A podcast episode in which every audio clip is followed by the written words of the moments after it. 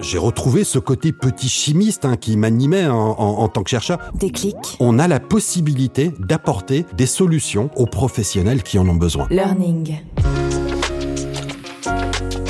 Bienvenue sur cette nouvelle chaîne de podcast dédiée à la manière d'apprendre, d'acquérir des connaissances, de mémoriser, de faire évoluer des comportements individuels ou collectifs au sein des sociétés ou des administrations. Dans chaque épisode, Déclic Learning donne la parole à un professionnel qui nous dévoile les inspirations personnelles et professionnelles qui ont contribué à construire sa vision de la formation sous toutes ses formes. Ce podcast est produit par Toutac, expert du podcast learning. Je suis Wilfried Legendre, directeur général de Toutac, et j'ai le plaisir d'accueillir assis en face de moi, dans les murs de Toutac, Riyad Lebib. Bonjour Riyad. Euh, bonjour Wilfried. Tu es un expert connu et reconnu dans le monde des sciences cognitives, que l'on qualifie aujourd'hui de, tu nous expliqueras sûrement, cognitive designer. Après un parcours académique des plus remarquables, avec comme conclusion un doctorat à l'université Pierre et Marie Curie en neuropsychologie, tu as œuvré dans des centres de recherche à l'université de La Laguna en Espagne, puis en Angleterre à l'université de Birmingham. Ton sujet, c'est le nudge, à savoir les techniques d'incitation positive. J'insiste sur le mot positive pour orienter les choix des individus vers des comportements plus souhaitables. Donc, euh, sans les contraindre et sans les forcer, si j'ai bien tout compris. Euh, soucieux de passer de la théorie à la pratique, tu es devenu conseiller et même consultant pour toutes les questions d'incitation, en particulier sur les questions d'apprentissage et de formation.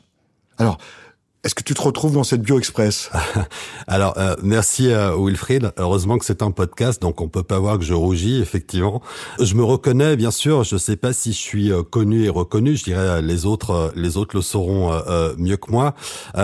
oui, je me reconnais effectivement parfaitement dans cette description. Mon sujet de mon sujet d'étude et de recherche portait au sens large du terme sur la prise de décision. Donc prise de décision en situation normale, en situation de stress. Et donc forcément, effectivement, euh, Wilfried, tu as raison, quand on parle de prise de décision, bah, on parle d'erreur de jugement. Hein, donc euh, tout ce qui euh, conditionne notre raisonnement, hein, ce qui va nous apporter, nous amener à faire, à faire des choix. Et effectivement, avant même que ce terme soit popularisé hein, par Richard Sunstein, donc le nudge, ben, on s'est très vite rendu compte que plutôt que de lutter contre ces il valait mieux les utiliser comme des leviers pour orienter les comportements, pour amener les personnes justement à réaliser euh, ces comportements souhaitables que l'on n'observait pas. Et, euh, effectivement, euh, on l'a fait en mode laboratoire, de manière très théorique. le génie de Richard, c'est de l'avoir popularisé effectivement à des domaines, on va dire sociétaux, hein, de la santé, de la finance, et puis bien sûr de l'écologie. Alors, premier moment, petit rituel en tout cas qui nous est cher, c'est euh, un moment sonore que vous allez entendre et que toi, Ria, tu as choisi. Allons-y.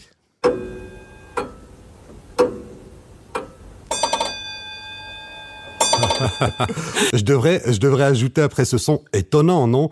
Euh, Alors celles et ceux euh, euh qui, euh, comme moi, font partie euh, d'une génération dite X auront très probablement reconnu le jingle d'introduction de la minute nécessaire de Monsieur Cyclopède. Pourquoi ce son? En fait, moi, j'étais encore un minot hein, à cette époque. Mes parents, qui pourtant ne sont pas, on va dire, des intellectuels, hein, un père ouvrier une mère euh, infirmière, était scotché hein, à cette minute de Monsieur Cyclopède. Et moi, en fait, j'étais mais carrément subjugué. Je ne comprenais pas effectivement ce qu'il voulait dire, euh, ce qui était euh, caché derrière. En fait, moi, ce qui m'intéressait en tant que gamin, hein, c'était de voir, de voir comment dire des proches avec cette tenue, son coquelicot effectivement en guise de Bon, bref, j'étais curieux j'étais curieux et cette curiosité, en fait, je pense qu'elle est nécessaire parce que plus tard, effectivement, j'ai appris que des proches étaient interpellés dans la rue par des gens qui lui disaient mais à quoi ça sert votre truc? On comprend pas. Et je me dis que c'est peut-être ça la force de l'apprentissage, c'est-à-dire, en fait, ne pas chercher à comprendre, mais alimenter cette curiosité qui va effectivement nous amener à nous faire une réflexion, une idée sur les choses et quelque part euh, ben, se faire effectivement sa propre opinion, euh, développer le libre arbitre. On reviendra dessus. Hein. Les sciences cognitives ont, ont, ont pas mal justement euh, d'éclairage euh, sur ce sujet. Et voilà, donc la minute de Monsieur Cyclopède, c'est peut-être cette Madeleine de Proust à moi qui fait écho avec cette curiosité qui m'alimente encore aujourd'hui. Oui, donc ça serait un peu ce qui gratouille, ce qui dérange, ce qui va me contraindre de sortir ma zone de confort. Et, et c'est peut-être un peu ça un des objectifs de la formation aussi. Tu l'as parfaitement dit, euh, Wilfried. Hein, effectivement, j'aurais pas pu euh, mieux le résumer. C'est ça, c'est-à-dire euh, cet inconfort permanent, mais qui te permet d'avancer. Et quelque part, en fait, c'est, c'est, peut-être pour ça que je me suis orienté vers des carrières scientifiques, puisque le principe même, je dirais, de la science, c'est de douter. Hein. Donc on n'a pas de vérité, on a des hypothèses, des hypothèses qui seront infirmées plus tard, mais ce n'est pas grave. Ce n'est pas grave. Le doute permet effectivement d'avancer et puis permet d'enrichir nos connaissances. Alors, Maintenant, j'aimerais que tu nous parles de ton déclic. Tu vois, ce déclic, euh, celui que tu as eu dans ton activité euh, personnelle ou professionnelle. En tout cas, ce petit moment où tu as eu le sentiment que les choses basculaient, ce moment qui peut peut-être expliquer tes choix d'aujourd'hui et ton actualité. Ouais, moi ce déclic en fait, il est, il est très clair et puis euh, souvent, euh, euh, effectivement, lorsque je me présente hein, auprès de mes clients avec ce parcours atypique, chercheur, maintenant vous êtes consultant, vous dites vous designer, qu'est-ce que, enfin, quel est votre chemin, qu'est-ce qui peut expliquer ça? En fait, moi le déclic, je l'ai eu effectivement lorsque je travaillais à l'université de Birmingham. À cette époque-là, étaient sortis les films euh, connus euh, d'Al Gore sur le dérèglement climatique, euh, je crois Unconceivable Truth, et puis peu après il y a eu le film aussi de Leonardo DiCaprio.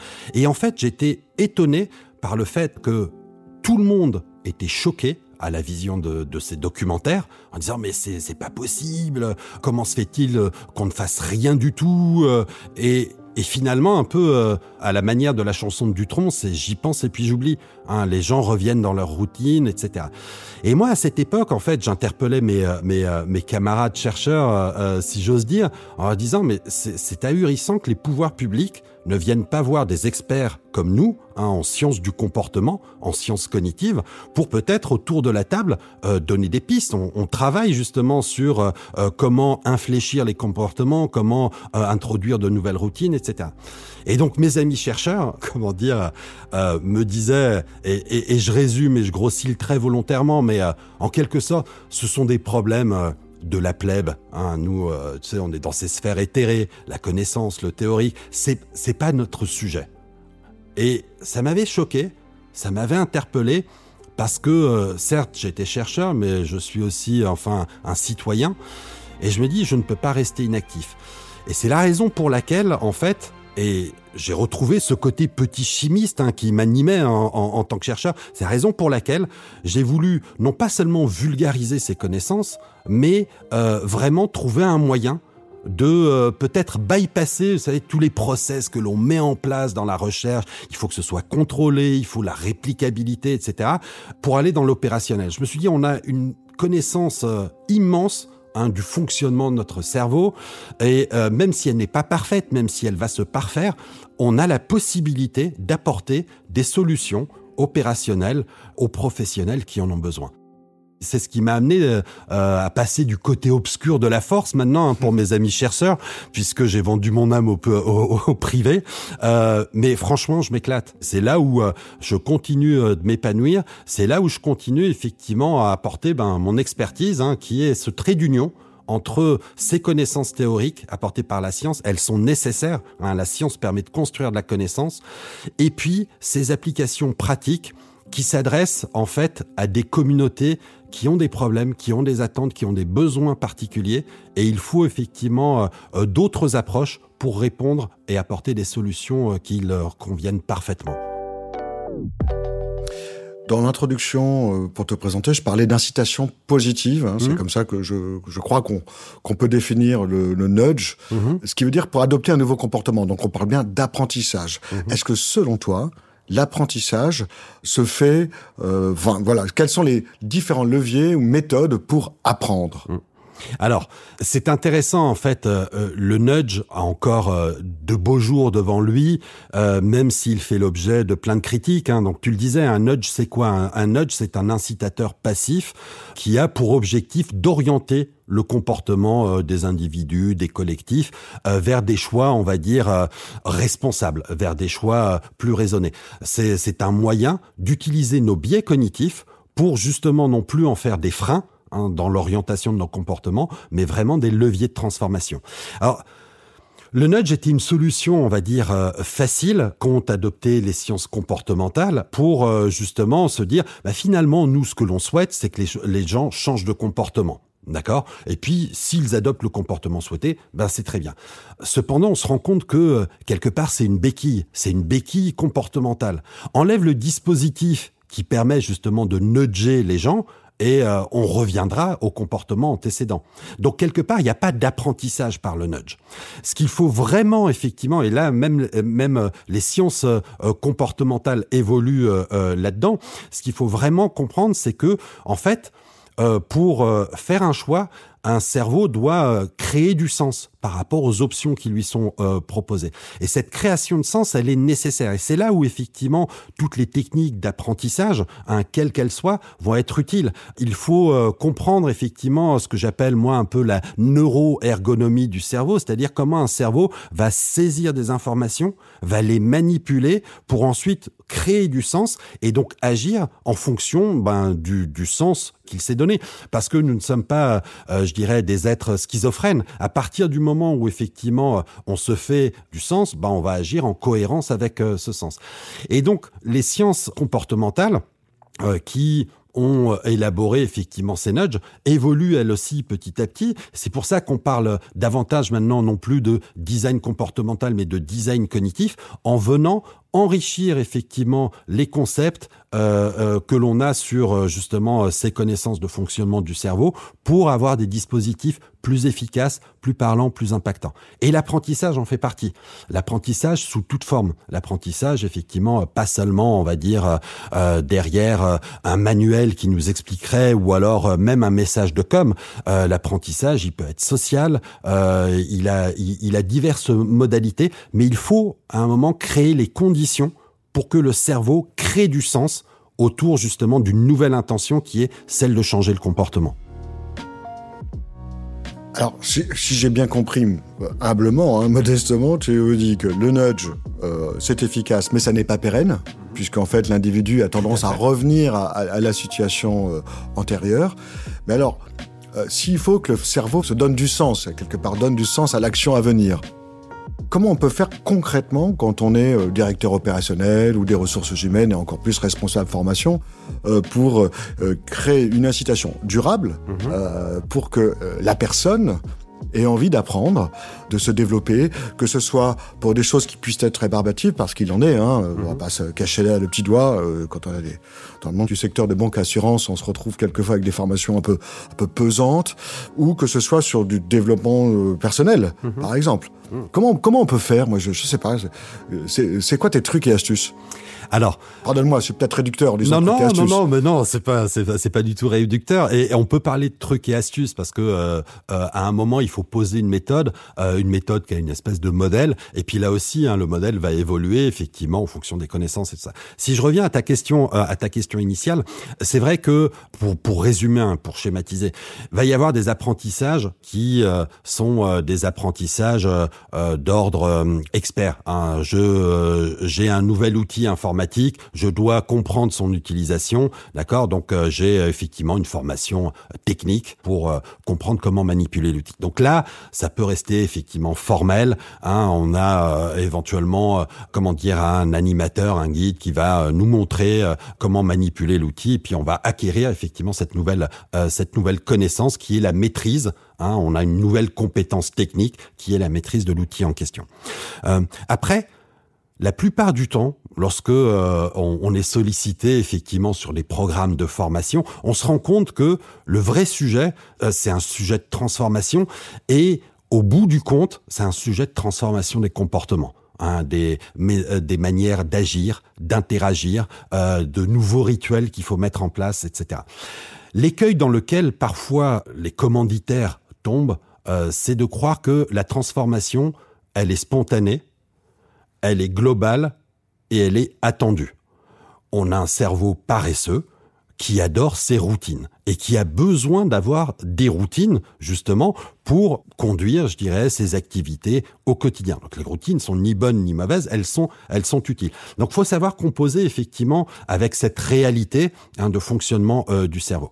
Maintenant, qu'est-ce que ça veut dire effectivement une transformation qui n'est pas spontanée, globale et attendue? Ça veut dire qu'il va falloir l'inciter. Et là là-dessus, euh, il y a plusieurs moyens d'agir.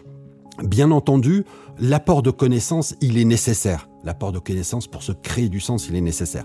Mais il y a deux autres, euh, voire trois autres leviers sur lesquels on capitalise pas souvent. Le second, c'est ce que j'appelle moi la confrontation positive. En fait, la confrontation tout simplement des idées. C'est dans le monde de l'entreprise, on n'aime pas les objections. Et euh, généralement, on les met sous le, sous le tapis. On parle euh, souvent de recherche d'un consensus. Le consensus, c'est quoi? C'est en fait, on va s'aligner hein, sur euh, un accord commun, partager le plus petit dénominateur commun. Ok, quand tu augmentes la taille du groupe pour le trouver cet accord, accroche-toi. Euh, c'est pour ça qu'effectivement, ça peut mettre un temps infini. Ce qui est plus intéressant, c'est d'arriver sur une autre logique, qui est celle du consentement. Le consentement, c'est quoi? C'est en fait plus personne n'a de désaccord à exprimer. Donc c'est peut-être pas la meilleure le meilleur choix, celui que j'aurais préféré, mais je peux vivre avec.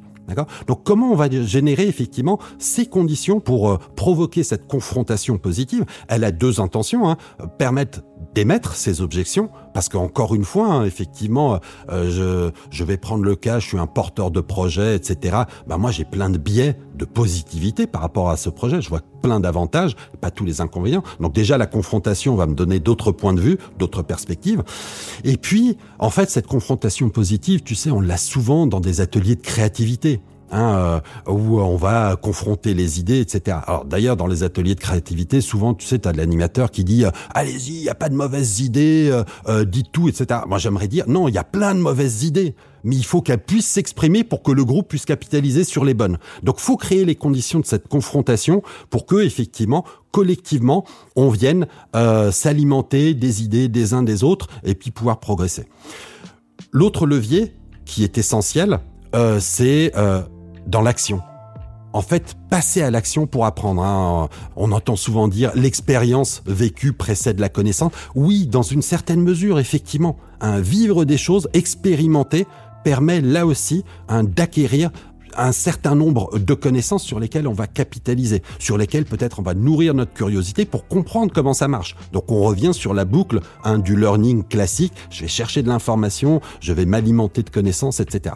Et enfin, le dernier levier, c'est, euh, on va dire, la communauté comment effectivement euh, fédérer, euh, si tu veux, euh, un réseau qui va nous permettre collectivement ben, de partager hein, ces connaissances, d'échanger des informations et d'avoir une sorte de vivier de ressources pour pouvoir, je dirais, soit par curiosité, soit sinon parce que l'information nous arrive comme ça sans, sans qu'on le sache, de manière presque inopinée, et eh ben générer de nouvelles connaissances. Donc euh, il y, a, au minimum, je dirais, quatre sources hein, pour euh, justement améliorer, euh, améliorer ces, euh, ces capacités euh, d'apprentissage et quatre sources qui vont avec euh, notre cerveau. Hein. On a un cerveau effectivement animal, mais on a aussi un cerveau social et un cerveau émotionnel. Faut jouer hein, avec avec ces leviers-là dans la formation, dans les modalités d'apprentissage pour pouvoir effectivement capitaliser dessus et permettre, in fine, je reviens sur le début un peu de ta question, création de sens. Hein, c'est c'est qu'à un moment, je vais bousculer peut-être mes croyances pour euh, évoluer vers d'autres modèles.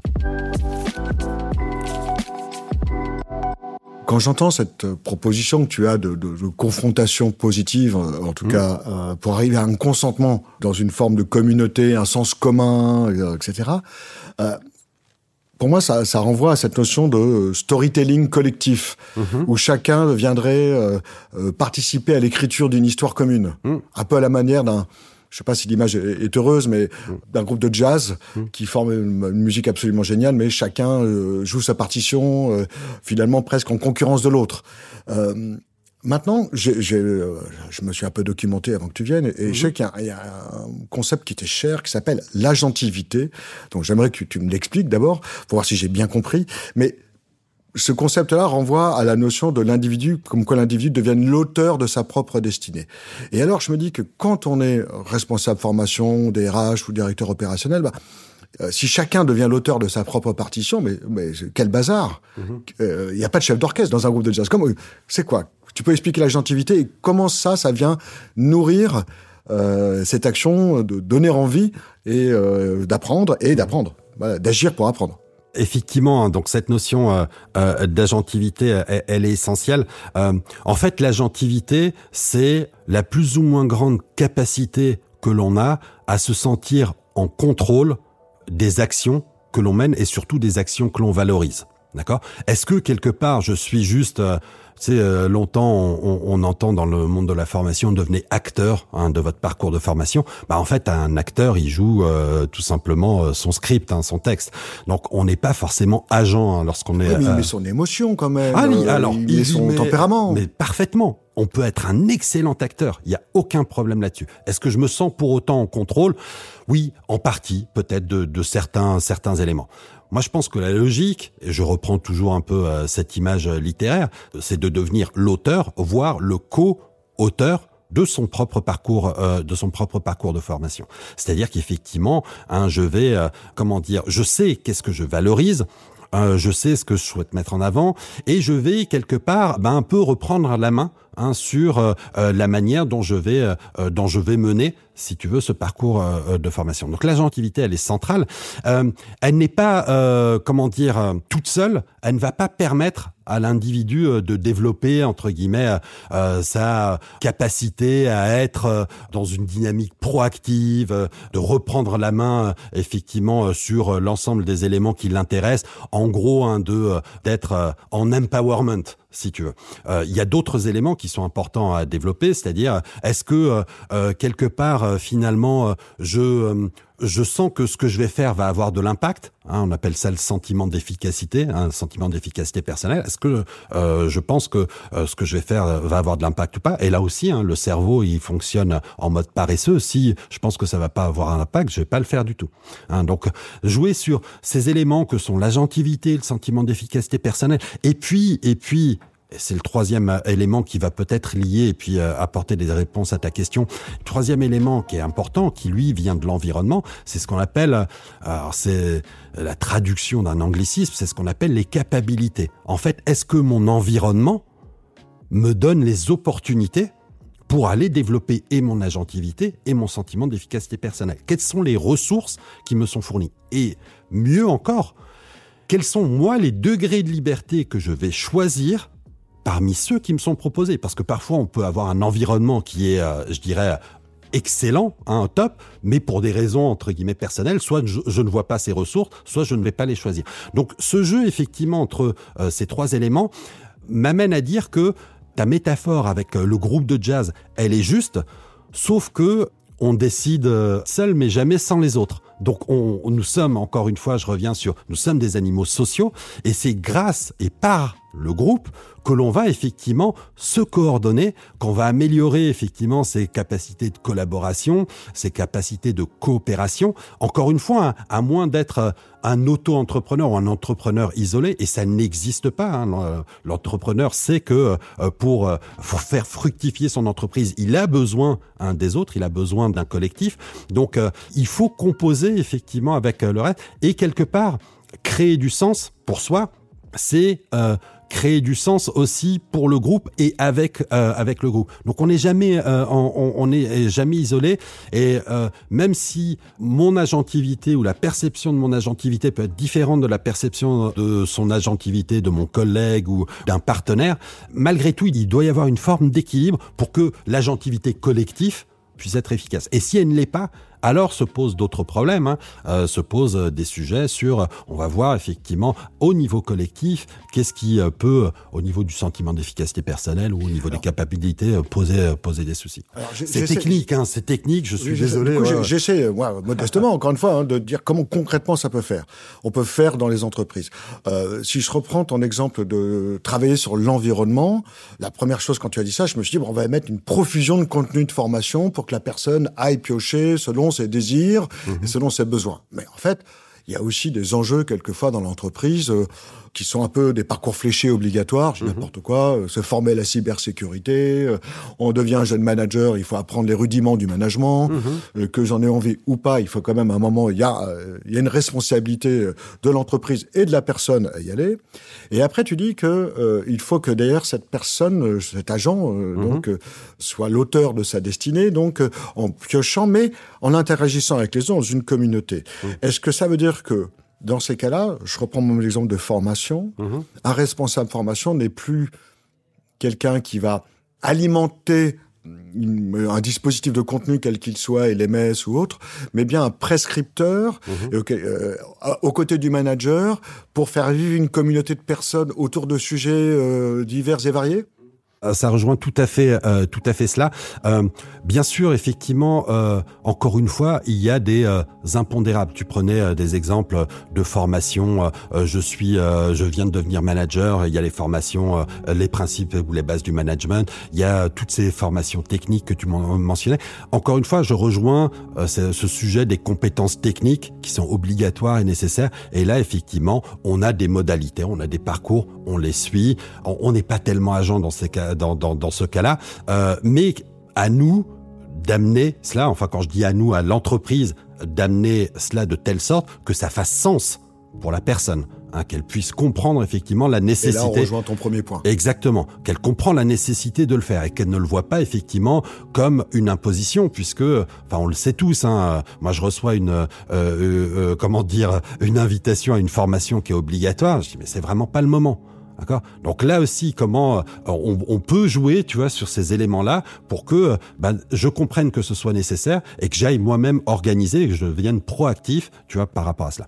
Pour rejoindre effectivement euh, ton autre point sur le rôle de l'animateur, hein, le rôle du formateur, ben, je vais faire un peu écho à ce que tu disais tout à l'heure sur l'approche de la sociodynamique. La sociodynamique, c'est par rapport au manager, elle dit qu'il y a trois modes de management possible. Hein. Il y a l'animation, il y a la négociation, la négociation, exactement, et l'imposition. Et là, je pense que le formateur, l'animateur, hein, doit aussi endosser ces deux rôles pour pouvoir faire vivre cette communauté. Hein, il n'est plus effectivement, comme tu dis, celui qui est le garant de la transmission euh, d'un format et puis euh, deux modules de connaissances, etc., etc. Il doit effectivement composer avec les particularités du groupe et il doit endosser ces trois casquettes. Hein, où à un moment effectivement, bah, il va animer cette communauté et ça c'est nécessaire hein, pour la faire pour la faire vivre. Hein. Je le disais encore une fois, la communauté est un organe, je dirais, d'acquisition de connaissances en soi partage d'expériences, etc. Et tout ça. Donc il doit animer cette communauté. Il doit effectivement, euh, comment dire, à un moment aussi imposer, hein, c'est-à-dire qu'il y a des temps euh, qui vont être, comme on dit, descendants. Hein, donc euh, il faut qu'il puisse reprendre effectivement ce rôle-là. Il est quand même chef d'orchestre. Et puis parfois il doit effectivement négocier. Bon, on fait ça, ça vous, ça vous... ok, d'accord. On va pas faire ce truc-là, ça vous parle pas. J'ai un autre truc, on va le faire, tu vois. Donc donc il doit, il, doit effectivement être être versatile. Bon, bah écoute, euh, merci.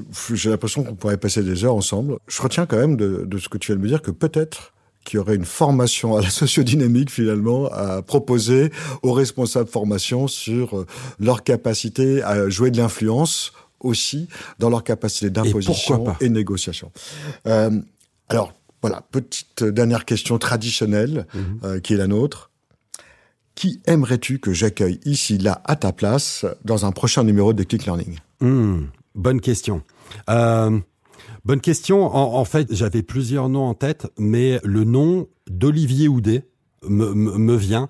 Euh, Olivier Houdet euh, est un professeur émérite en psychologie du développement. Hein, donc, comment un enfant hein, va acquérir effectivement cette connaissance. il peut paraître excuse-moi Olivier si tu entends ce podcast old school. Euh, pourquoi? Parce qu'il reprend des théories de Piaget, donc Piaget ça date, sauf qu'il a compris la puissance qu'avait Piaget effectivement dans sa description. Et en gros, hein, le euh, Olivier Houdet a des fonctions et un rôle clé sur la manière dont la neuropsychologie et toutes ces connaissances en neurosciences peuvent, euh, je dirais, ruisseler dans le monde de l'éducation et notamment ce développement d'une fonction qui est très importante dans notre cerveau qu'on appelle l'inhibition. C'est cette grosse pédale de frein qui te permet de te dire attends, attends, attends. C'est vraiment vrai cette information? Comment je vais faire pour être curieux, pour aller chercher, confronter, etc. Ce doute, euh, je dirais, euh, positif hein, qui nous nourrit et, que l'on devrait effectivement apprendre euh, au, plus jeune âge. Pas le doute, ah, je suis sûr que c'est une fake news, etc. et tout ça, mais vraiment le doute constructif. Ah bah j'écoute, tu me donneras son numéro? Oh, bah écoute, j'ai n'a pas changé. j'ai hâte, j'ai hâte euh, qu'ils disent oui. Mm. Euh, merci beaucoup Riyad. Et puis bah écoute, euh, au plaisir de peut-être te revoir dans un autre numéro. Eh bien, avec grand plaisir. Merci Wilfried. Au revoir. Au revoir. Tout acte. La voix. La voix. La voix. La voix de la formation.